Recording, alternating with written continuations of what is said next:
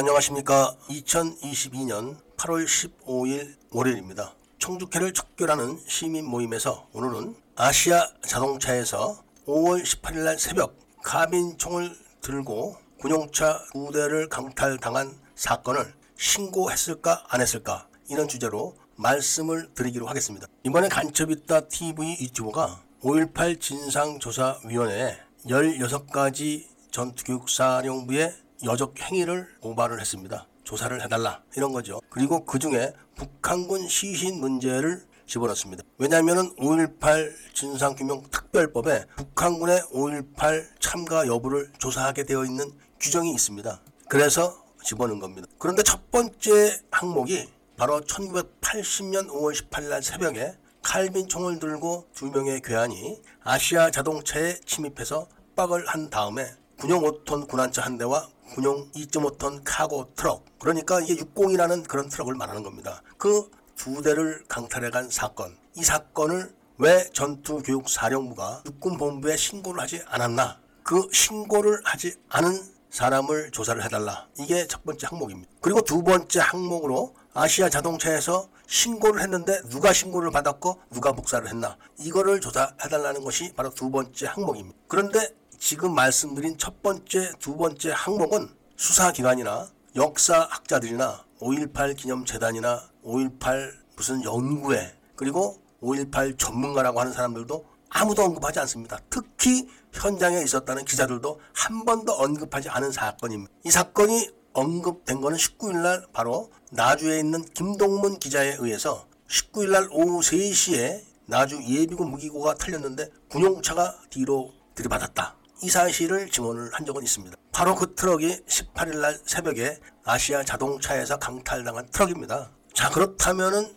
아시아 자동차 입장에서는 모든 차량을 강탈당하지 않기 위해서 타이어에 바람을 다 빼놨습니다. 수백 대 트럭을 다 이렇게 해놓은 거죠. 그리고 냉각수에 물도 빼놨을 것이고 배터리에 손도 다 떼어놨습니다. 배터리를 장착 안 했을 수. 왜냐하면 타이어에 바람을 빼놓을 정도면은 당연히 냉각수를 빼놓고 배터리를 떼어놓는 건 기본입니다. 제가 바로 군대 생활을 했던 곳에서 수송부라는 곳이 있는데 거기서 그런 업무를 봤었기 때문에 잘 압니다. 그렇게 중심을 했던 아시아 자동차에서 총을 들고 와가지고 열 셀 동안 차 안 내놓으면 쏜다. 하나, 둘, 셋, 열까지 셀 때까지 안 넣으면 무조건 쏘겠어 하면서 겁을 줬을 때 당연히 두 대를 내준 겁니다. 그 두 대가 바로 5톤 구난차. 군대 말로는 5톤 레카차입니다. 군대에서는 레카차는 유일하게 5톤 차가 하나 있습니다. 그리고 2.5톤 트럭 중에서 A 프레임을 장착한 트럭이 한 대 새로 자대에서 만들어졌습니다. A 프레임이라는 건 뭐냐면은 트럭 적재함에다가 뒤로 길쭉하게 쇠막대기를 달아가지고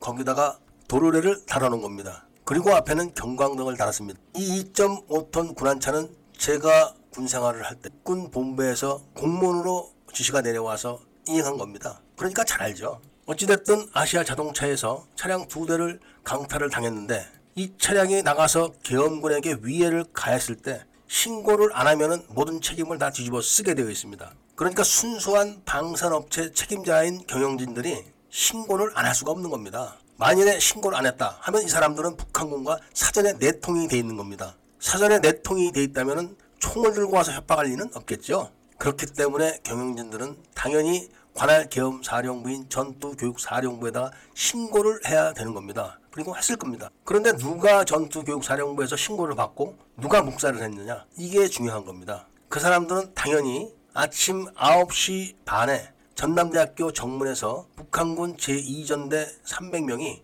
돌멩이를 던지는 작전을 알고 있었기 때문에 이 사실을 비밀에 붙인 겁니다. 그리고 이 작전도 사전에 다 통보가 돼서 알고 있었기 때문에 묵살을 한 겁니다. 만약에 그렇지 않다. 그렇다면은 아시아 자동차에서 신고를 했을 때 전투교육사령부가 즉각 관할 경찰, 진주했던 계엄군, 관공소와 학교, 은행 이런 기관에다 통보를 해서 지금 괴한들 두 명이 칼빈 총을 들고 아시아 자동차에 침입해서 군용차 두 대, 5톤 레카차 한 대와 2.5톤 카고 트럭을 강탈해서 도주를 했으니까 보는 즉시 신고를 해달라고 공개를 했었다면 전남대학교 앞으로 이전대 300명이 가방에 돌을 넣고 우르르 몰려갈 수가 없었을 겁니다. 그러니까 방심하고 있던 계엄군이나 경찰, 관공서 모든 공무원들이 이전대 300명의 학생들이 가방에 돌멩이를 넣고 전남대학교 정문으로 몰려가는 것을 모른 겁니다. 그래서 오늘은 아시아 자동차가 총을 든 괴한에게 피습을 당해가지고 회사 자산인 그리고 국가 재산인